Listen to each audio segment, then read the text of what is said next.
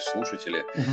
дабы, что называется, не затягивать. А, значит, э, сегодня Александр Ушаков, ведущий Лаврадио, и Виктор Бажанов, психолог и сексолог, обсуждают такую тему, как ошибки психологов и взгляд с обеих сторон. Объясню, почему с обеих, потому что я сам хожу к психологу. Вообще считаю, что это очень полезно и чуть ли не всем рекомендую на каждом шагу, потому что так или иначе все мы сталкиваемся с какими-то проблемами и задачами, которые надо решать. Виктор, добрый день. Э, да, Можете, добрый день, наверное, Александр. начать. Я думаю, что давайте начнем с самого банального вопроса. Я когда рассказывал своим друзьям об этой теме, первый вопрос, который мне задавали, он же самый логичный. Как выбрать хорошего психолога? На что люди опираются, когда приходят к вам на прием? Какие критерии они себе ставят? Я бы выделил часть критериев, на которые стоит опираться, и часть критериев, на которые, ну, в том числе опираются люди, которые при, приходят, потому что бывают критерии самые хаотичные. Вот, скажем, ко мне часто люди приходят по отзывам, то, что они читают в интернете в этом плане, то есть у меня отзывы все настоящие. А другие люди ко мне приходят по фотографии, да, то есть, условно, понравилась ваша фотография, да, так скажем, практически импульсивный поступок, но это тоже хорошо, поскольку уже человек говорит, что я а, ну, мне э, складывается впечатление, что мне с вами будет легко, да, внешне по фотографии, на которой я вас вижу, и поэтому я вас выбираю, чтобы с вами открыто побеседовать о своих проблемах. Угу. Так, э, Виктор, у нас сейчас э, присоединился Иван Маск и задал вопрос. Давайте сразу ответим. Да, я подумал, здесь... что стоит послушать, да. Да. Здравствуйте, Александр, Виктор. Да, здравствуйте, Иван. Да, это приветствие. Приятно, приятно, черт побери. Так, ну давайте тогда да, продолжим. Взаимно. Значит, э, выбирают по фотографии, выбирают э, по каким-то таким критериям. Э, а вот что, ну, они же все равно ну, это скорее всего такие ключи, ключи для поиска для многих, да, вот то, что является выбором, это фотографии, отзывы, то есть что-то, что, ну, кажется, такой более объективной информацией со стороны человека. Лично, на мой взгляд, такие важные критерии для выбора – это а, образование, которое получил специалист, то есть где он учился, какое у него было базовое психологическое или медицинское образование, какая была специализация, какие потом он курсы проходил и как часто. То есть насколько его образование, так скажем, было грамотным и профессиональным. Важен, конечно же, возраст специалиста, поскольку ну, понятное дело, что можно быть а, специалистом, который только начал работать, там, скажем, год или два, или который уже 10 лет в этой практике, или 20, да, то предпочтение будет тому, скажем, кто уже какое-то время работает и э, работает по своему направлению, поскольку есть тоже коллеги, которые 40 лет начинали работать, у них образование без году недели, они говорили, что у них уже стаж такой какой-то там условно космический. То есть тут а, ну, есть люди, которые привирают о себе, но это можно следить даже по году, когда он окончил, а, когда он получил диплом, когда он прошел курсы. То есть тут важна внимательность э, знакомства с резюме, биографией человека. Да, вот вижу так, из сообщения а еще кто-то оставил, да. Да, да, это Иван написал, давайте еще раз послушаем. А, Виктор, что за секс мифы у вас в Инстаграме? Это статья, которую я писал несколько месяцев назад. Про нее у нас уже был эфир. Кстати, прошлый миф о сексе в том числе, и можно с этим ознакомиться. Да, Иван, мы делали эфир буквально, по-моему, в как раз, да, прошлый эфир, это был о мифах сексе, и там все это, в общем-то, можно послушать, и если вкратце, можно ВКонтакте тоже найти и тоже оценить, посмотреть. Вот, а, Виктор, такой вопрос. Вот вы сказали, что э, возраст имеет значение. То есть чисто теоретически, какой вот приемлемый возраст для психолога или психотерапевта, которому я уже могу доверять? Если мы, например, э, добавим к этому еще опыт, сколько вот примерно по цифрам можете сориентировать?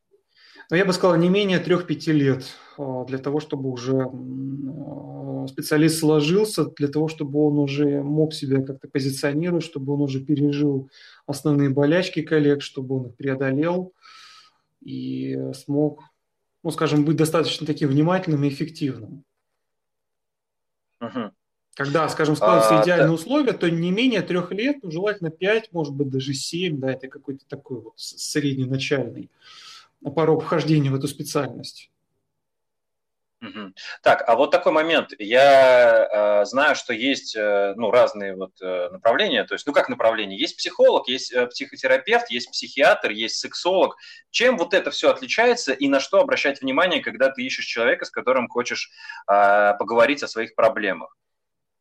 Вот как раз это в том числе то, о чем я говорил, что образование бывает разным. Да? Вот в эту область э, также разный порог вхождения, который также на возраст влияет. Да? Вот, скажем, если человек с медицинским образованием, да, то это занимает больше времени, плюс э, нужна определенная специализация после вузовского шестилетнего образования, да, там идет интернатура или даже ординатура по психиатрии, потом образование по психотерапии, Потом, э, ну, в идеале вообще люди, которые заканчивают ординатуру, интернатуру, они о психотерапии, о психологии ничего еще не знают реально, как этим пользоваться. Нужно, чтобы еще было адекватное дальнейшее, так скажем, такое уже более узкое повышение квалификации, образования или курсы. И, ну, по сути, если говорить о враче, то он сначала получает базовое медицинское образование, становится далее психиатром, потом психотерапевтом, потом есть узконаправленной специализации по теме наркологии, сексологии и даже судебной психиатрической экспертизе, но это уже такая совсем экзотика. Вот. И э, в этом плане, да, это то, что характеризует специалиста, его образование, путь, который он шел по медицинской стезе.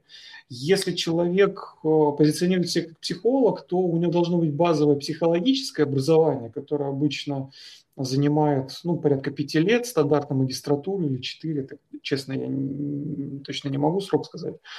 А, далее он идет э, в клиническую резидентуру по клинической психологии и становится специалистом клиническим психологом. То есть это примерно аналог врача, который стал психотерапевтом по своим дипломам. Но и дальше, опять же, да, что клиническая психология, что психотерапия, условно, формально фразу дипломе об образовании, она еще не говорит, что человек, он грамотный специалист. Чтобы он дозрел до практика, нужно какое-то время, чтобы он занимался, развивался в каком-то направлении психологии или психотерапии. То есть в этом плане, я бы сказал, тут разница больше по э, времени, времени образования, то есть у врачей это дольше получается, уже на пару лет как минимум. И разница немножко функциональная. Если говорить о психотерапевте, это человек, который также, проводив диагностику, занимается, ну, может подбирать фармакотерапию, что зачастую нежелательно при работе э, психотерапевтом.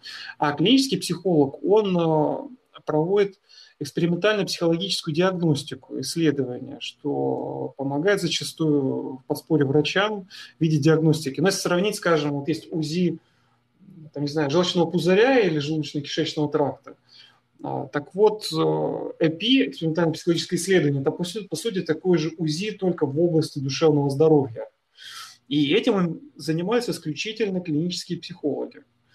Ну, а если говорить в дальнейшем о практической работе, да, скажем, когнитивно-поведенческое направление или психодинамическое, или социальное, то тут уже разницы не имеет, кем, чем, э, по какому пути человек шел раньше, Э, психологическому или медицинскому, да, то есть все мы примерно в этой точке сходимся, уже будучи практикующими специалистами. Угу. Ну, это если так, так вкратце, Виктор, мы да, говорили... вот разница. Ну, примерно стало понятно, то есть э, если так э, подвести некую черту, подсказанным выше, получается, что если я хочу пообщаться с психологом, то я могу выбрать либо психолога, либо психотерапевта. Так или иначе, это люди, да, которые это... могут помочь это скорее такое базовое образование, кто он, клинический психолог или психотерапевт. Дальше стоит обратить внимание на то, чем он после того, как получил диплом, занимался.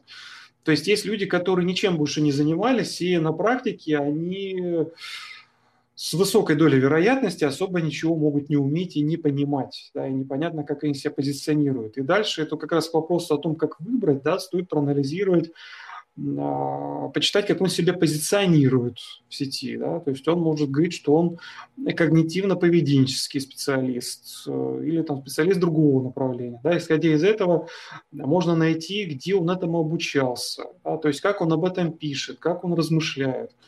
В том числе, например, у меня есть ряд статей, та же самая статья о сексологии, о мифах. Да? Вот иногда по этим ключам из этих статей Ко мне тоже клиенты приходят, да, я одно время писал более активно эти статьи, ну, чтобы, скажем, делиться образом своих мыслей, тем, как я работаю, да, чтобы люди уже могли с немножко познакомиться. Вот это тоже такой чудесный способ э, рассказать о себе в сети, по которому впоследствии, да, какое-то количество клиентов будут тебе находить. Так, Виктор, такой а, тоже немаловажный вопрос, который мне тоже задавали неоднократно. А средняя цена по рынку вот этих услуг психолога, она какая, чтобы людям понимать, завышенная эта цена, или там психолог дает какой-то другой результат, и, видимо, там очень высокая цена стоит, или как? Почему цены отличаются, э, во-первых? Во-вторых, какая средняя цена по рынку? Ну, я могу рассуждать только исходя из цены в мегаполисе, скажем, тоже в Санкт-Петербурге, но я бы к этому вопросу подошел бы еще более масштабно вообще по поводу важности цены. В принципе, психотерапия, реальная психотерапия, она бесплатной быть практически не может никогда. Если это и происходит, то это исключение из правил. А, потому что когда человек за это платит, то он инвестирует в себя, и он а, с большей вероятностью будет работать и вкладываться в свое развитие. Он будет лучше выполнять домашние задания, быть сможет быть более активным. Да? То есть в этом плане цена должна быть э, ну, такой адекватной для человека, весомой, такой уж совсем, чтобы это не был такой полный расслабон, что я что плачу, что не плачу, и это не имеет значения. Но вот, э, так скажем, классически сложилось по Петербургу, средняя цена там порядка трех тысяч за консультацию, трех-четырех, ну, может быть, пяти в зависимости от того, как долго человек работает. Это среднее. То, что ниже, это люди, ну, которые чаще только начинают, да, с каким-то таким незначительным опытом, которые ну, позиционируют себя зачастую как начинающие психологи. То есть это такая ниже рыночной цены. Ну и понятно, что они при этом э, себя тоже так оценивают, и они обещают за это какого-то большого качества услуг. Если говорить о цене, это в том числе тоже, кстати, критерий выбора очень важный. Да? А, специалист, который является практикующим, он никогда не будет слишком завышенную цену ставить, такую неадекватную, неподъемную для многих клиентов. То есть вот эта вот вся история про блогеров, психологов, которые там ставят цену в 100 тысяч за консультацию, там, например, ну, там какой-нибудь Аля Лобковский, они на самом деле не специалисты, они такие шоумены, и цена для того, чтобы к ним не приходили, да, для того, чтобы поддерживать такой образ своей успешности. То есть я также знаю какое-то количество коллег, э, которые э, ну, позиционируют себя, скажем, психоаналитиками и Э, делают цену, ну, так, раза в 2-3 выше рыночной, да, и они э, так считают, что ну, вот у меня будет несколько клиентов, которые будут приходить ко мне и кормить меня всю жизнь. Да? То есть это тоже показатель, что это не тот специалист, который работает, тот специалист, который ну, какой-то такой образ жизни ведет, что ли, таким способом. Да? То есть ну, есть и такие покупатели тоже, но просто очень важно понимать, что для клиента цена не должна быть слишком высокой. То есть, когда она слишком высокая, то э, это создает слишком высокое напряжение, которое в том числе не позволяет человеку, ну, мешать человеку в его преодолении, мешать человеку в развитии. Напряжение должно быть контролируемым, да, и даже в вопросах цены ну, таким адекватным рыночным, чтобы я понимал, за что я плачу деньги и чем мне это поможет. Ну, понятно. То есть, чтобы человек не расслаблялся, есть какая-то цена, которую он платит, и сам понимает, что он должен ее оправдывать. То есть, не только там, давай работай психолог, психотерапевт, а еще и сам понимает, что раз я плачу, и мне говорят, что надо что-то делать, и тем более у меня какие-то проблемы, которые надо решать, я должен стараться. И тут есть такой а, элемент цены, который заставляет человека действовать. Да, именно так. Вот. И поэтому хотел добавить, что такое иногда бывает и при случае оказания э, бесплатной муниципальной помощи, но тогда у человека есть какой-то еще сторонний мотив, почему ему это нужно. Да? То есть если он гипермотивирован, то для него цена может не иметь высокое значение. Ну, скажем, по моему опыту, по опыту коллег, это может быть один на сто или там на несколько сотен случаев, когда реально человек настолько мотивирован, чтобы вот прийти и взять, что ему дают. Да, но по этому поводу, кстати, сделаю такую заметку, э, что бесплатное оказание услуги влияет не только на то, как клиент воспринимает этот процесс, но и на самого психолога или психотерапевта. У меня есть случаи, когда один мой коллега, тоже э, работник э, радиосферы, он пошел к психологу вот, чтобы там поговорить, решить какую-то проблему, которая не давала ему покоя. В итоге, когда психолог, а это была как раз бесплатная какая-то клиника, и там можно было бесплатную такую помощь получить, когда психолог узнал, что мой коллега работает на радио, э, психологическая помощь на этом закончилась, потому что оказалось, что они тоже слушают это радио, и, и они слышат его каждый день, и и вот это вот все, ой, это мы вас слышим, это так замечательно. И она начала рассказывать про свою дочь, которая тоже хочет работать на радио, и, в общем, вот оно превратилось в такой неприятный какой-то фарс вместо помощи психологической. И мой друг сказал, что вот он туда сходил, один раз там посидел, и больше он вообще не хочет идти к психотерапевтам. Это как раз я могу отнести к вот к таким фейлам, когда после которых уже люди думают, что все психологи одинаковые, и ну, не стоит э, вообще как бы связывать... Э, ну как, психология – это обман. Вот у него такое поверие теперь. Я пытался с ним разговаривать на эту тему, говорить, что ну, не обязательно, но он ни, ни в какую, потому что там был, получил такой негативный опыт, соответственно, из-за этого. Вот здесь цена сыграла очень большую роль, поэтому я и спросил, сколько стоит средняя цена, потому что это ну, влияет. Но у меня следующий вопрос такой. А, вот когда к психологу приходит человек, он же приходит с каким-то запросом, и у каждого психолога сразу, ну, получается, еще на первой сессии должна выработаться какая-то, а, какой-то сценарий, как дальше примерно работаем. Этот сценарий, он заранее готов в случае, просто потом можно набрасывать, да, какие-то варианты отдельные.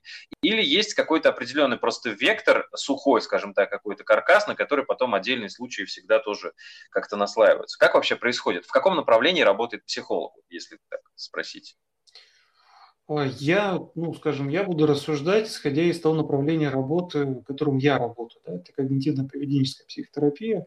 И если это рассматривать, да, это, ну, скорее получается некий микс, да, некое смешение и заготовленных каких-то рецептов в общих чертах, и того, что приносит сам клиент. Вот, скажем, есть определенная методология в том или ином направлении, которая придерживается специалист, и он в первую очередь на нее опирается, да, то есть когда в голове есть четкая картинка, что я делаю с человеком, да, и за счет чего он будет меняться, тогда уже под эту структуру можно анализировать запросы клиентов. И для того, чтобы работа свершилась, то есть, с одной стороны, у специалиста в голове должно быть представление, как я вообще работаю, ну, поэтому я говорю, да, что специалист должен немножко быть устоявшимся и понимающим, как работает изнутри то или иное направление психотерапии, которое он выбирает. А с другой стороны, клиент тоже не всегда формулирует э, адекватные запросы. Иногда это звучит «сделайте что-нибудь так, но за меня я, ну, условно, чтобы я к этому усилия не прилагал. Я сделайте так, как было раньше». А вот дальше мы уже вместе формулируем, а как это возможно, ну, так скажем, ну, согласно здравому смыслу и в реальности. Поэтому тут запросы клиента бывают настолько индивидуальны, что э, они, конечно, всегда несут какую-то информацию о затруднении человека или э, через задавание определенного количества вопросов можно эту информацию вытащить, да, исходя уже из этого формировать заказ на психотерапию. Заказ – это когда и психотерапевт, и клиент договорились о том, что они, э, какую цель они преследуют на встречах, каким образом психотерапия может помочь клиенту, а, каково участие самого клиента, каково участие психотерапевта. Да? То есть вот с этого момента психотерапия возможна. Да, но недалеко, далеко не все клиенты доходят до такого согласия.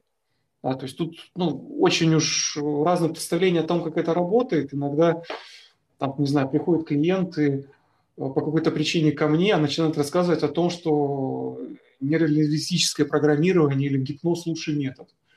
Или вообще расстановки. Да, то есть на вопрос, почему он ко мне по полу не может сформулировать, да, говорит, что вот это, это нужно, да, объясняем, что я работаю не так, и особенности этих методов в этом, мои особенности в этом, да, то есть сильные стороны того или иного направления.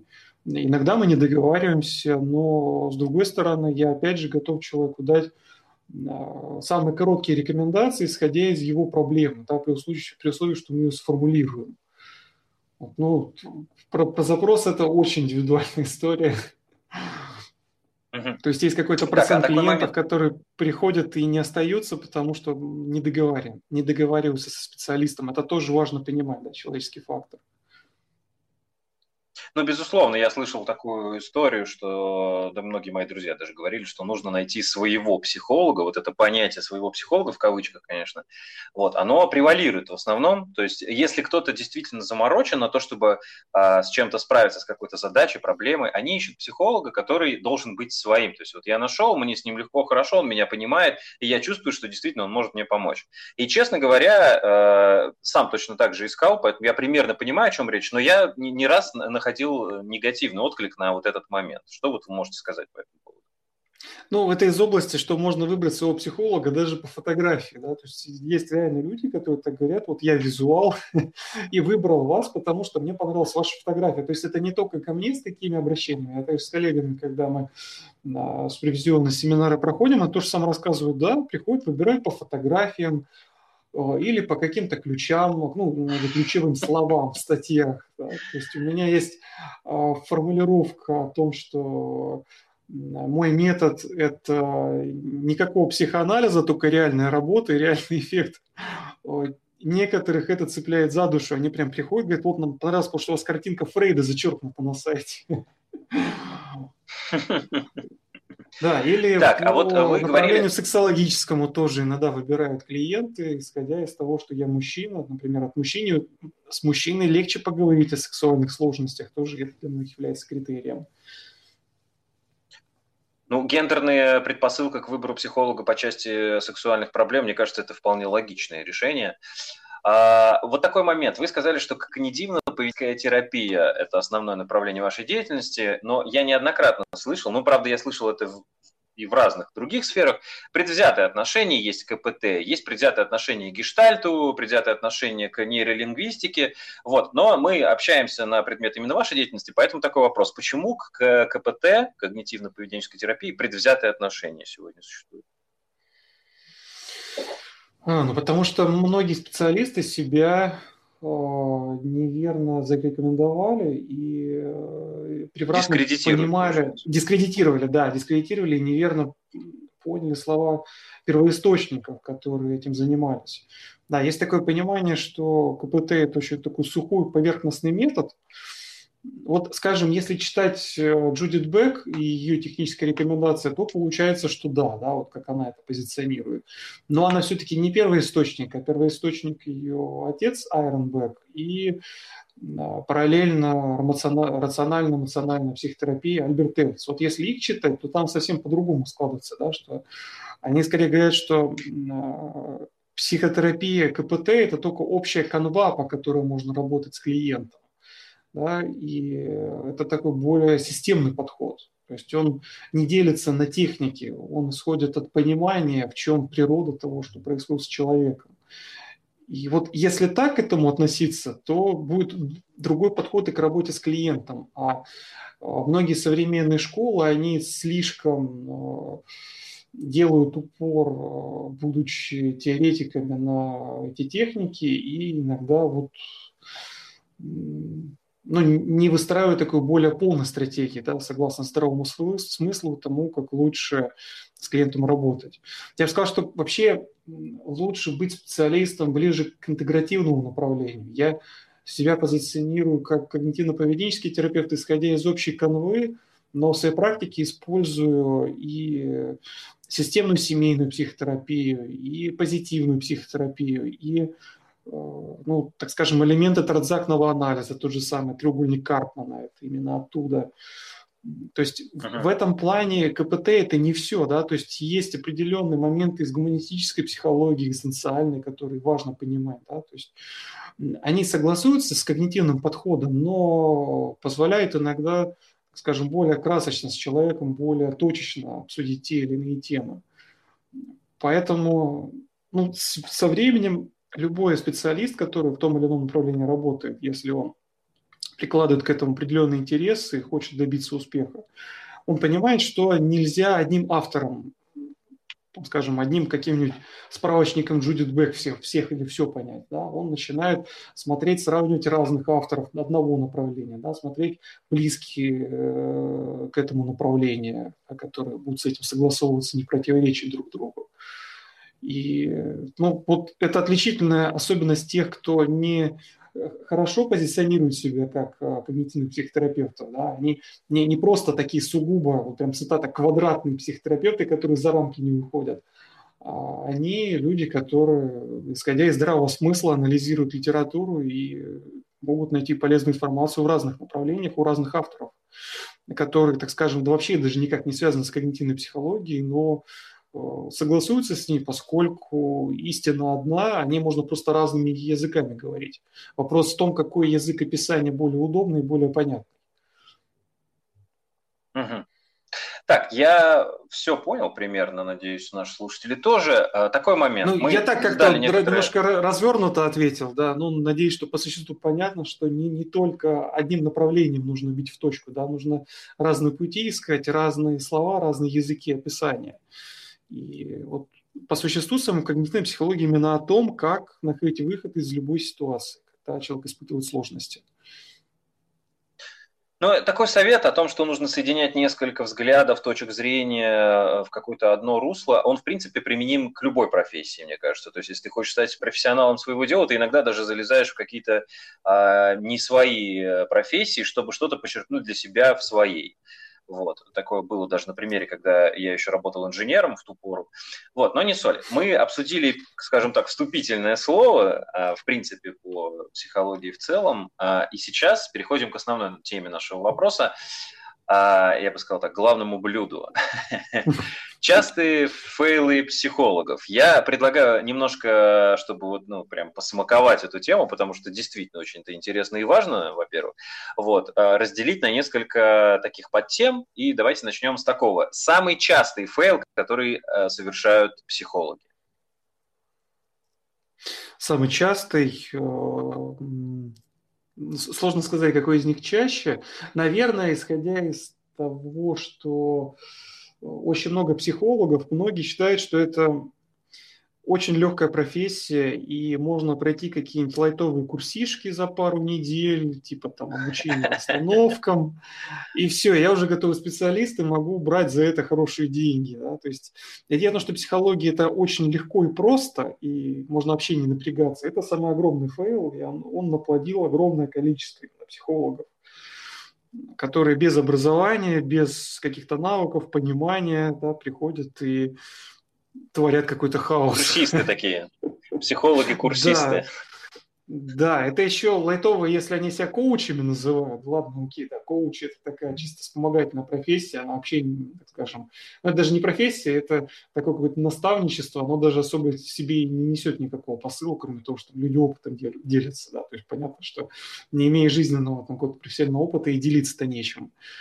Но вот когда история начинает себя позиционировать, что все, я психолог, специалист, там, сходил на трехдневку о расстановках, теперь я расстановщик, то это, конечно, полный бред.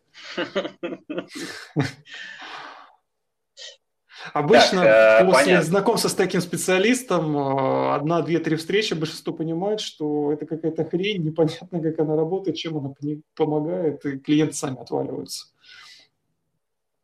А можно как-то с первой сессии понять это? То есть есть какие-то отличительные черты у таких психологов, чтобы вот, ну, я посидел, пообщался и понял сразу, что вот, ну, это как раз об этом говорит? А, ну, такие, скажем, ключи, что человек, э, сам специалист, странно себя ведет, как-то а, не может сформулировать, чего он хочет, как он себя позиционирует, какое он домашнее задание дает. То есть в этом плане зачастую важно именно создание контакта, то есть люди и контракта, люди понимают, как это будет работать, некая, некая форма психообразования.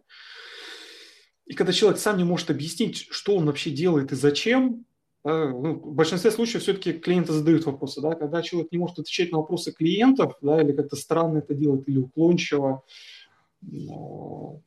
то становится понятно, что он сам не очень понимает, что он делает, а тем более, если он еще и противоречить себе начинает. Угу. А, у меня такой вопрос. Э, это был э, опыт одной моей подруги. Она рассказывала тоже, что она ходила к психологу, причем она ему платила, причем, по-моему, даже выше средней цены, которую сегодня вы озвучивали. Вот. И это было еще и не в Петербурге, то есть не в миллионнике. И, как она рассказывала, очень специфичные у нее остались от, его, от посещения его э, ощущения, по той простой причине, что сходила она три раза, потому что ей тогда было плохо, но э, он ее пугал в общем, как это происходило? Он э, резко вздрагивал, она в момент повествования, когда она что-то рассказывала, ну, как бы провоцируя ее на, на испуг, что называется. И потом говорил, что так надо, чтобы она переключилась с этой, э, с этой э, проблемы ну, как бы отвлеклась. И таким образом она будет рано или поздно отвлекаться от нее. Каждый раз, когда она будет вспоминать или сталкиваться с этой проблемой, она будет вспоминать испуг и таким образом как бы закрывать вот эту проблему в голове, не думать о ней. Это вот он так объяснял, примерно как-то так, но я, может, что-то не совсем корректно передал, но тем не менее вот в каком-то таком ключе он mm-hmm. мыслил. И я хочу спросить, это вообще нормально? А, он э, использовал аверсивные техники бихевиоризма, формирования нового условного стимула реакции. Но мне он, к сожалению, немножко превратно понял, как это должно работать. Есть другие более сильные реакции, за исключением испуга, которые могут быстрее разорвать э, ну, такую патологическую условную, условную связь. То есть он, скажем так, опирался на на реальные научно-практические данные, но понял немножко превратно, поскольку есть более эффективные варианты, как это сделать. Ну и вообще лучше это делать по э, заранее э, договорившись с клиентом о том, что мы сейчас будем формировать у вас новую реакцию. Да, и старое должно вызывать определенный дискомфорт, и новая реакция должна вызывать э, определенное подкрепление. А там много нюансов, это должно быть субъективно значимо, да, это, так скажем, исходя только из его предположения, это не делается. Это говорится с клиентом, что в какой виде, какой э, стимул, какая реакция, как их совмещать, как это реально совместить в жизни, не в лаборатории. Вот это не, не совсем так, как он делал, работает. Я понял.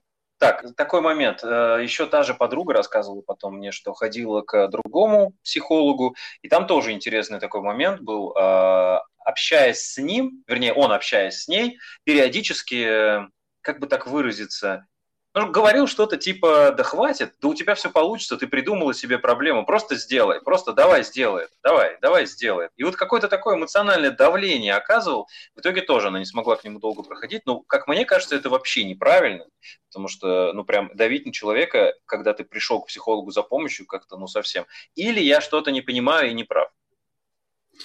Это одна из частых ошибок специалистов, но не самая смертельная я бы сказал, это то, что, то, что можно проработать на супервизии. Да? То есть, когда а, благое начало, я сам, да, через такую ошибку в том числе уже прошел ввиду опыта, времени, да, работы, обучения и супервизии.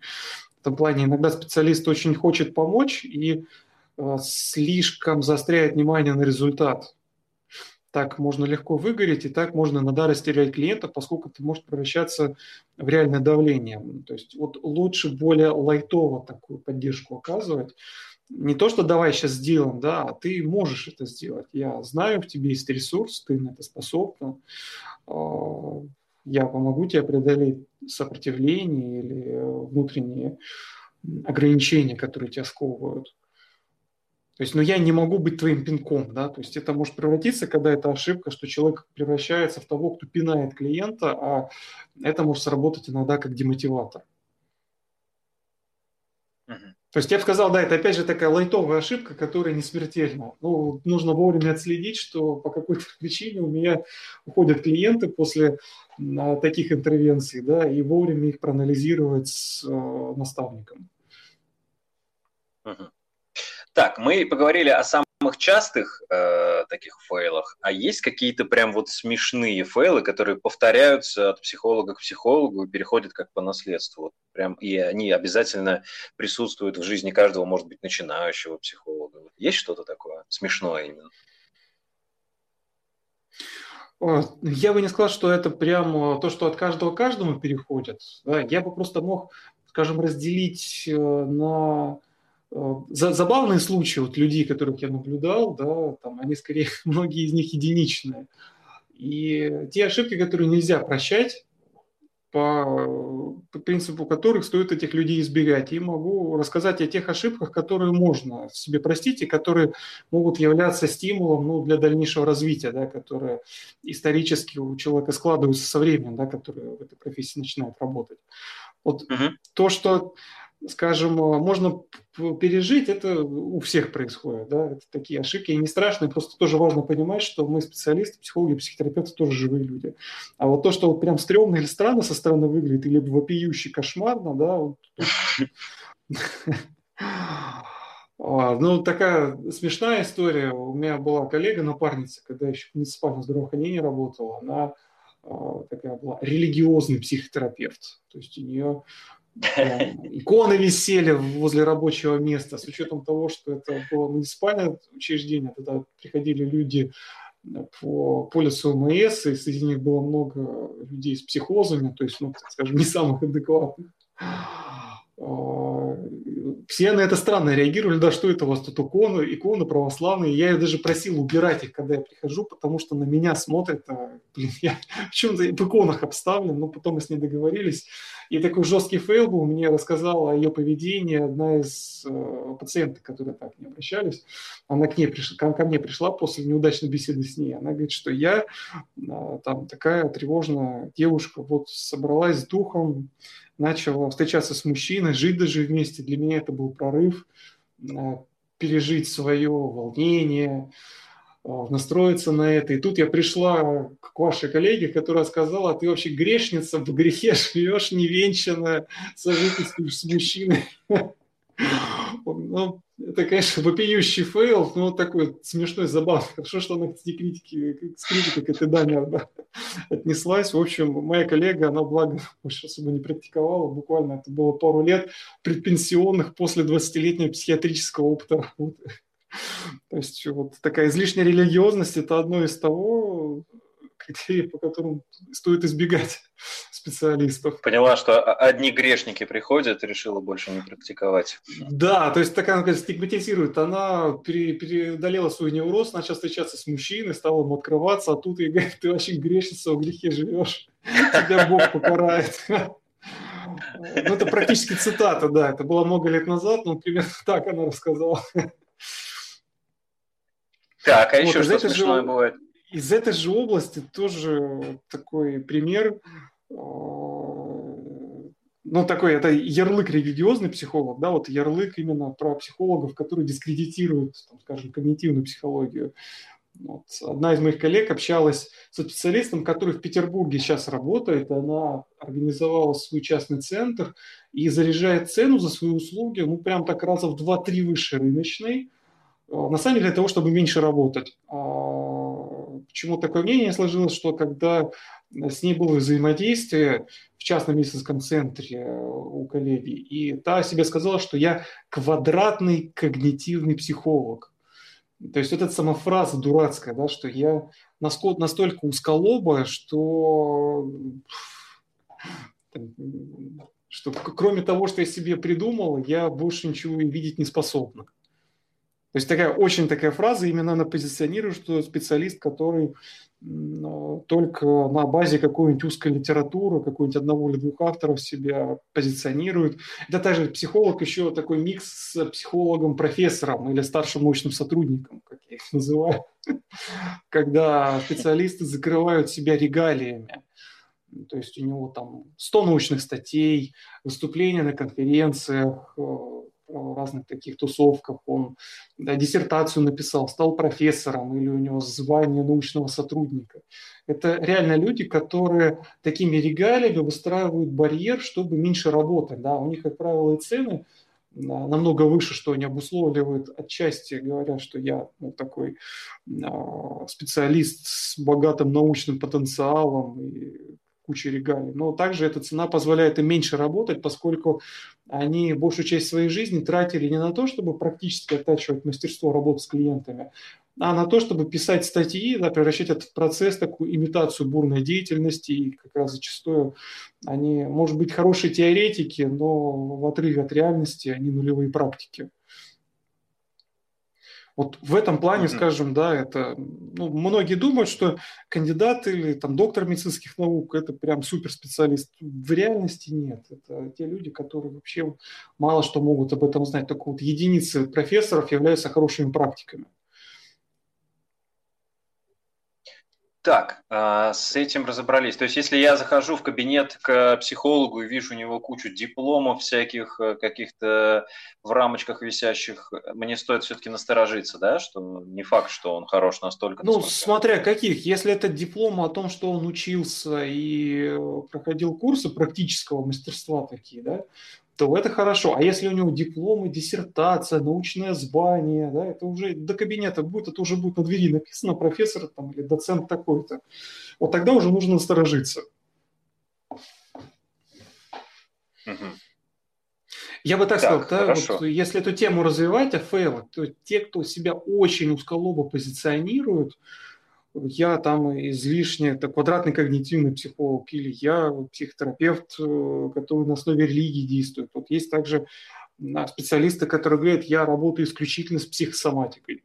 Тут прям через желчный пузырь можно открыть ваши чакры и изменить вашу жизнь к лучшему. Вы слишком злой человек, и поэтому у вас болит желчный пузырь. Вот это, это вообще, конечно, космос. Да? Но есть целая когорта специалистов, которые именно так размышляют. Это и с той же стороны, что мы такие сугубо гештальтисты или мы сугубо расстановщики. Ну, в общем, а... или мы сугубо эзотерики, тарологи. И, там, не знаю, я даже видел ангелотерапевт, человек, который, если даже не представляю, чем она занимается, но он себя называла психолог ангелотерапевт, это слово ангел. Ну, это настолько здесь, дурацко, видимо, что это смешно, да, и грустно. Ну, может быть, с религией что-то, наверное, опять связанное. Нет, там что-то с эзотерикой, с мистикой, что-то из этой области.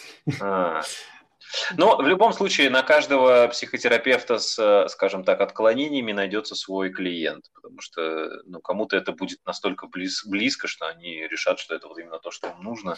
А, а... В этом плане я согласен, да, по статистике я когда еще учился, 10 лет назад мне статистику рассказывали, что там, психотерапевтов порядка, ну, там, не знаю, может быть, двух-трех тысяч специалистов на всю страну, психологов клинических э, порядка, там, ну, чуть больше, их там, там 10-15 тысяч. Всего психологов там 100 с чем-то тысяч, условно, да, но людей с психологическим образованием. А, людей эзотериков и экстрасенсов, то что-то больше миллиона по официальной статистике. Я уж не знаю, как ее собирали. То есть в этом плане это же тоже говорит о востребованности услуг. То есть большинство людей пойдут не к тому там какому-нибудь психотерапевту или адекватному психологу, они почему-то пойдут к какой-нибудь гадалке или к тому, кто, там, не знаю, порчу отводит или приводит, заговоры всякие, наговоры. Ну, здесь можно только предположить, что, возможно, есть же такой, наверное, эффект, когда хочется ответственность все-таки переложить, там, не знаю, на звезды, на будущее, на судьбу, ну, не заниматься лечением самостоятельно. А психотерапевт, он же скажет, что нужно работать над э, проблемами, что-то делать, как-то решать. Да, все верно. Есть даже такой мне мем, шутка понравилась, что я сказал психологу, и что он, он тебе сказал? Этот мерзавец, шарлатан, сказал, что я ответственен сам и должен работать над своей жизнью. Так, Виктор, мы поговорили о смешных и глупых э, ошибках, а есть какие-то вот прям такие, на которые стоит обратить внимание, потому что они, э, ну скажем так, определенной халатностью уже попахивают, то есть э, вот, они скажем, довольно жестко потом могут сказаться. Да, тут три таких случая есть, э, ну я их на три разных когорта разделил тоже. Да. Есть люди, uh-huh. которые, ну, откровенно халатный и и никакого желания не изъявляют для того, чтобы развиваться в этой профессии, да, то есть они, например, там, скажем, уже наука вперед двинулась, а человек не хочет э, ничего нового узнавать. Да, вот вот это очень часто про панические атаки. У меня много клиентов с паническими атаками, у которых был неудачный опыт взаимодействия с другими специалистами. И психотерапевты, психиатры, неврологи назначают им фармакотерапию. Это очень хардкорная ошибка, вот вообще нельзя при панических атаках никакой фармакотерапии. Ну, за исключением людей, у которых, не знаю, там, прединсультное состояние и тяжелый метаболический синдром, лишний вес, когда там э, реально, там, скажем, да, серьезные соматические заболевания. Во всех остальных случаях панические атаки вообще не лечатся фармакотерапией. Это уже и э, ВОЗовские рекомендации, и международные, и в ДСМ это описано сто раз. И даже Российское общество психиатров написало рекомендацию о преодолении панических атак. Вот непробиваемая невежественная толпа специалистов, она по-прежнему назначает, там, скажем, какой-то транквилизатор и антидепрессант человеку с паническими атаками. Да, он, клиент, когда он принимает фармакотерапию, он э, теряет возможность самому с этим справиться. То есть многие настолько безумные и бездушные по-дурацки это делают, назначая вот вообще случаи, когда это противопоказано. Да, что это, ну это, скажем, просто такая невежность специалиста и халатность. А, есть другой вариант, да, когда еще специальные на деньги разводят, то есть я там, скажем, не буду рассказывать места. Ну, тут тоже у меня были клиенты, которые вроде как по сарафанному радио ко мне пришли и уже с опытом э, работы э, свои проблемы, с той же самой панической атакой. То есть я свои рекомендации рассказывал, что как это делается. Да? Потом под конец встречи выскакивает информация, что вот, а мы были в таком-то медицинском центре, и нам сказали, что это можно э, решить только через 2-3 недели госпитализации в частном медицинском центре где я заплачу энную сумму денег, то есть я уже как бы понимаю, что, ну, там, скажем, клиент сам не понимает, как это работает, он считает, что проблема такая, которая требует госпитализации, да, у него эффект плацебо и самовнушения действует. Но люди, которые так позиционируют, они откровенно корыстны и просто людей разводят на деньги. Да, то есть, да, у вас такая тяжелая проблема, это нужно 10 а, лет психоанализа или госпитализация в стационаре, где вам еще сделают электроэнцефалограмму, там еще подкапывают какое-нибудь лекарство, а, глицинчик вам дадут или церебролизин вам прокапывают. А там вас еще невролог осмотрит, да, и у вас будет такой полный пакет услуг, как у VIP-клиентов, и все специалисты, которые на это направляют, еще имеют свой процент за то, что, о, какой я молодец, я не просто провел платную консультацию, я человек развел на бабки, а мне еще процент, там 10% с нахождения в стационаре капнет на зарплатную карту. Это реальная практика частных медицинских центров, к сожалению, да, вот такая излишняя корысть. И, а как понять, ну, как понять, вот что тебя, тебя пытаются обмануть?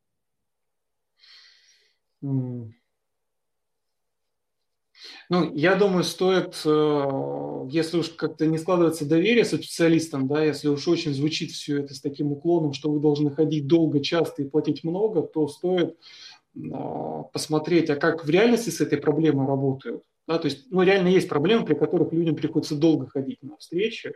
Это такой узкий спектр проблем но уж никак не тревожно-аффективные проявления, панические атаки, э, не депрессивные переживания, расстройства адаптации, связанные со стрессом. Уж точно не это требует госпитализации и прочих проблем. То есть тут, когда есть сомнения, да, что человек называет излишне большие сроки, излишне большие суммы, но остается только посмотреть вообще, как это делают другие его коллеги, это может сходить, собрать разные мнения. Вот я думаю, только так можно понять. Да, если, там, скажем, человек не посвященный в эту область и не очень понимает, за что хотят с него взять иную сумму. А, Виктор, ну, наверное, пришло время отрезать самый а, жирный кусок. Я хотел бы еще добавить, да, самый жирный нюанс. Да, да, да, да, да. Да, моих коллег, которые меня иногда сами шокируют. То есть это то, что меня возмущает – есть иногда такие вопиющие случаи, которые меня просто шокируют, когда люди откровенно с психическими расстройствами идут работать в эту сферу, когда они становятся манипуляторами, провокаторами, да, то есть такие садисты-извращенцы, после которых приходится потом разгребать авгиевы конюшни. У меня была, буквально была клиентка, которую сексуально развращал, манипулировал, насиловал ее специалист. То есть это просто вообще вопиюще. Да? Тут нужно обращение куда-нибудь в полицию или какие-то органы, которые могут его остановить. Но ну, это просто жуткий случай. Да? Это какой-то психолог-маньяк. И вот недавно была клиентка, которая сказала о том, что у нее псих... Э, мать детский психолог, э, которая просто вообще так жестко ее воспитывала, э, наделала делов еще с детства. Сейчас это уже взрослая девушка, а она мне рассказывает эпизодах о том, откуда у нее начинаются эмоциональные проблемы, и там прям явные примеры из детства того, что мать творила. И вот пример она, будучи специалистом детским психологом, взяла свою дочку, отвела ее на группу а, арт-терапии с олигофренами и психотиками. Вот, Александр, представьте себе, да, что такое, да, девочка там 12 лет, около того, ну, такая невротичная, да, неуверенная на фоне сложных отношений в семье, а ее еще в группу с олигофренами отправляют, которые там а, в психоинтернате лечатся. Это же вообще кошмар, да, что, она с ней творила. То есть здесь какие-нибудь органы опеки хочется, если это поймать, э, обратиться. Это просто ужас. То есть люди, есть люди, И при этом которые... мать ее э, детский психолог, получается. Да, она реально детский психолог, она там 20 с лишним лет работает. То есть как она работает? Да, мне страшно себе представить, что она на работе творит. Да, это прям, конечно, жуть. Это тяжело даже представить себе. Но вот когда я такое слышу, мне, я скажем, матом не ругаюсь, но хочется высказаться, если я не сдерживаю. Меня такие случаи просто шокируют, когда мне об этом клиенты рассказывают. Это прям такие вопиющие случаи. Ну, такое тоже бывает, к сожалению. Да, есть люди, которые используют слабости других людей, исходя, ну, скажем, злоупотребляют свою профессию для того, чтобы манипулировать клиентами и могут оказывать то или иное насилие. То есть не просто абьюзеры, это уже какие-то маньяки такие, садисты. Угу.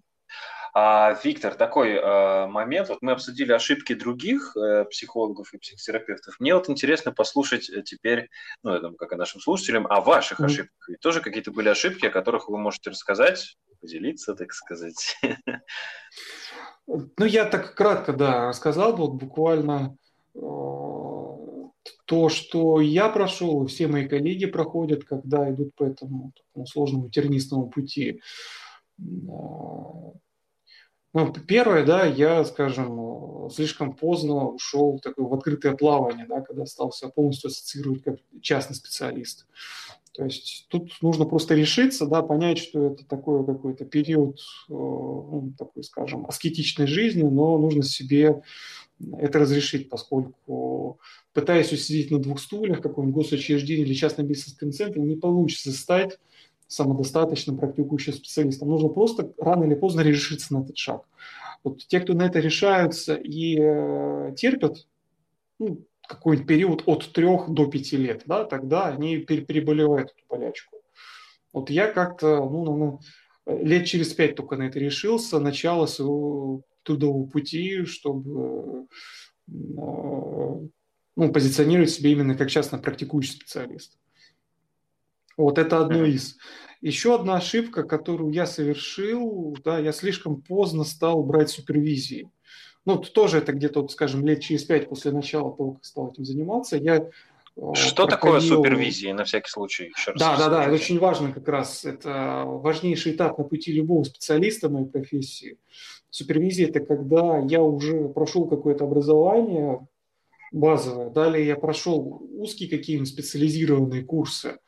И где-нибудь там я нашел своего супервизора, другими словами, своего наставника, с которым я могу разбирать ну, там, новые для себя моменты, сложности, где-то даже моменты личной терапии проходить, когда личные сложности мешают в практике взаимодействия с клиентом, продвигаться дальше. А то есть супервизия – это такая, ну, про профессиональный рост – на фоне разбора своих ошибок со своим преподавателем, наставником, иногда еще и личным терапевтом. Да? То есть это, а, такого человека обязательно нужно найти каждого, кто хочет в этом пути развиваться. И ну, это обычно где-то там и происходит вот в период первых там, 3-5 лет, когда люди ассоциируют себя в этой профессии, выбирают направление, метод, методику, технику. Когда они глубже в это погружаются. Вот именно качество и количество супервизий, то есть оно очень важно да, на периоде становления. Сказал, что невозможно э, достигнуть идеала, нужно периодически все равно в том или ином виде э, супервизию, супервизии брать или проходить супервизионный цикл, ну, в зависимости от того, как тот или иной э, специалист это организует. Вот в этом плане, именно когда я стал брать больше супервизии, это стало для меня прям таким бустером, это ускорило мое развитие, набор моего опыта, люди стали э, оставаться на большее количество консультаций, я стал лучше их понимать, я стал лаконичнее задавать вопросы, быстрее попадать в точку, и невозможно этого достигнуть, будучи одному в свободном плавании, только путем обмена опытом с старшим коллегой, который тебя может много чему научить.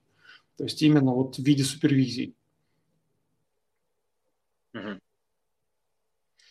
Добавил еще, еще к своим ошибкам, да, таких вот классическая ошибка, которую вы сказали, что специалист очень старается и даже иногда давит на изменения клиентов, да, это то, что, там, скажем, начинающий специалист ассоци...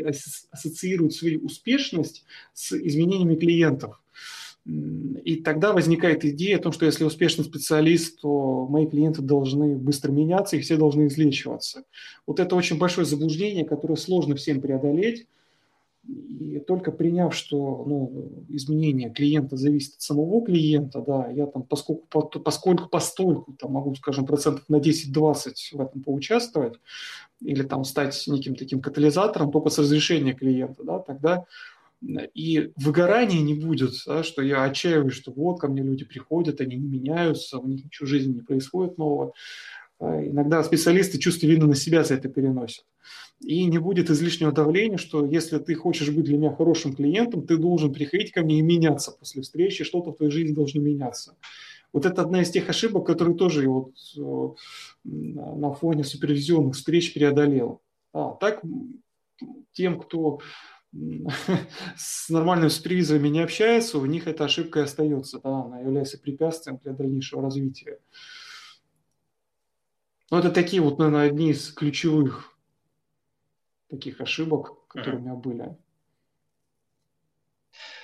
А, Виктор, мы, в принципе, наверное, уже, я так понял, что все обсудили, самое основное, mm-hmm. во всяком случае, то, что было интересно и моим друзьям, и вопросы, которые задавали от них, и, в общем, немного посмеялись. Но а, напоследок, прежде чем все это дело закончить, а, я попрошу у вас некое такое напутствие а, всем, кто либо собирается к психологу пойти, к психотерапевту, ищет его, или наоборот сам психолог и психотерапевт, на что стоит обратить внимание при работе с людьми, на что человеку, который собирается идти за помощью, обратить внимание, чтобы не попасть в просак, чтобы не столкнуться с теми ошибками, которые мы сегодня обсудили. А, я могу сказать, да, напутствие в таком виде, что можно по хорошим критериям для себя выбрать специалиста. То есть я сегодня озвучил общие, да, это, ну, скажем, до знакомства, что можно узнать о человеке, который работает, если говорить о клиенте для него, да, то есть э, собрав, проанализировав эту информацию, клиент приходит на встречу, и дальше уже на встрече грамотный специалист, он будет внимателен, он будет сфокусирован на встрече, да, и чаще всего с клиентом на такой встрече будут происходить некие изменения он может эмоционально в ту или иную сторону поменяться, или он может выйти задумчивым. Да, специалист э, будет внимательно отслеживать уже все эти изменения, подмечать, давать ценные рекомендации. Да, то есть будет понятно вообще, как все это работает. Это такие критерии хорошего специалиста, который активен в процессе, который э, участвует в жизни клиента, который обращает внимание на то, что происходит с клиентом, ну, это такие хорошие бонусы, на которые можно обратить клиента. Да? Вот специалисту я бы дал психологу ну, три таких напутствия, да, исходя из своего опыта, которые проходят мои коллеги. То есть первое – это если уж заниматься частной практикой, то просто решиться на этот шаг рано или поздно, да, уйти в открытое плавание.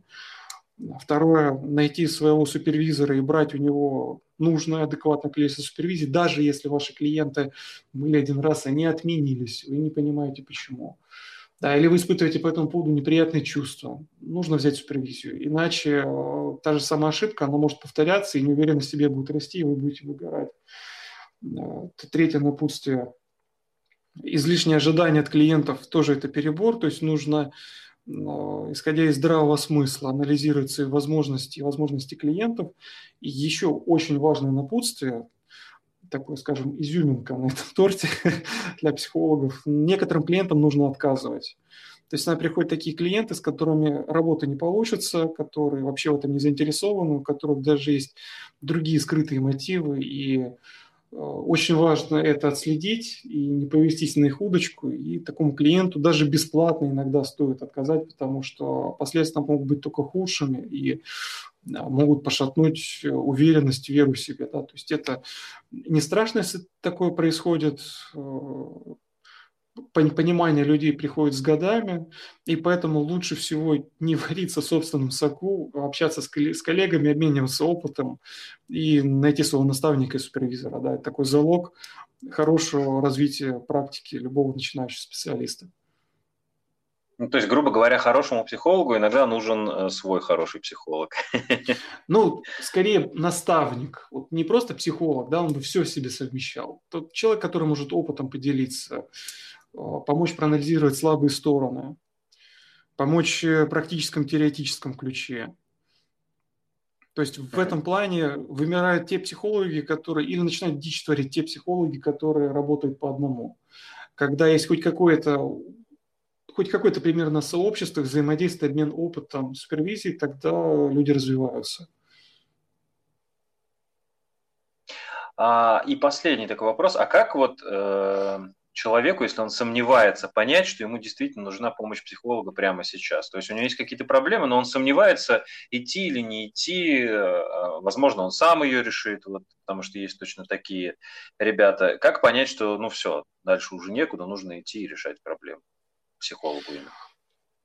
Идея о том, что могу себе помочь сам, это одна из идей саботажа и сопротивления. Она зачастую мешает сдвинуться, да. Но я бы сказал, критерием будет ваше эмоциональное напряжение. То есть, если уже жизнь стала совсем нетерпима и ничего не получается, самое время обратиться к специалисту и разобраться, как можно это преодолеть и найти более короткий, способ, короткий выход. То есть ваш дискомфорт и неудовлетворенность жизнью будет мотиватором для того, чтобы что-то менять. Ну, собственно, добавить тут больше нечего. Я думаю, что самые основные тезисы мы сегодня обсудили. Виктор, спасибо большое. Надеюсь, сегодня мы были полезны, обсудили основные проблемы психологов, их ошибки, как смешные, так и не очень, и поговорили о том, как э, нужно принимать правильные решения при походе к психологу, понять, твой ли это психолог или нет, и на что обратить внимание при таких посещениях. Мы продолжим на следующей неделе. Э, скоро уже будет анонс, его можно будет э, заценить, подписаться на будущий эфир, чтобы не пропустить. Это был Виктор Бажанов, Александр Ушаков. Ушаков. Виктор, спасибо большое. Всего доброго. До свидания. Да, Александр, спасибо. До встречи. До свидания.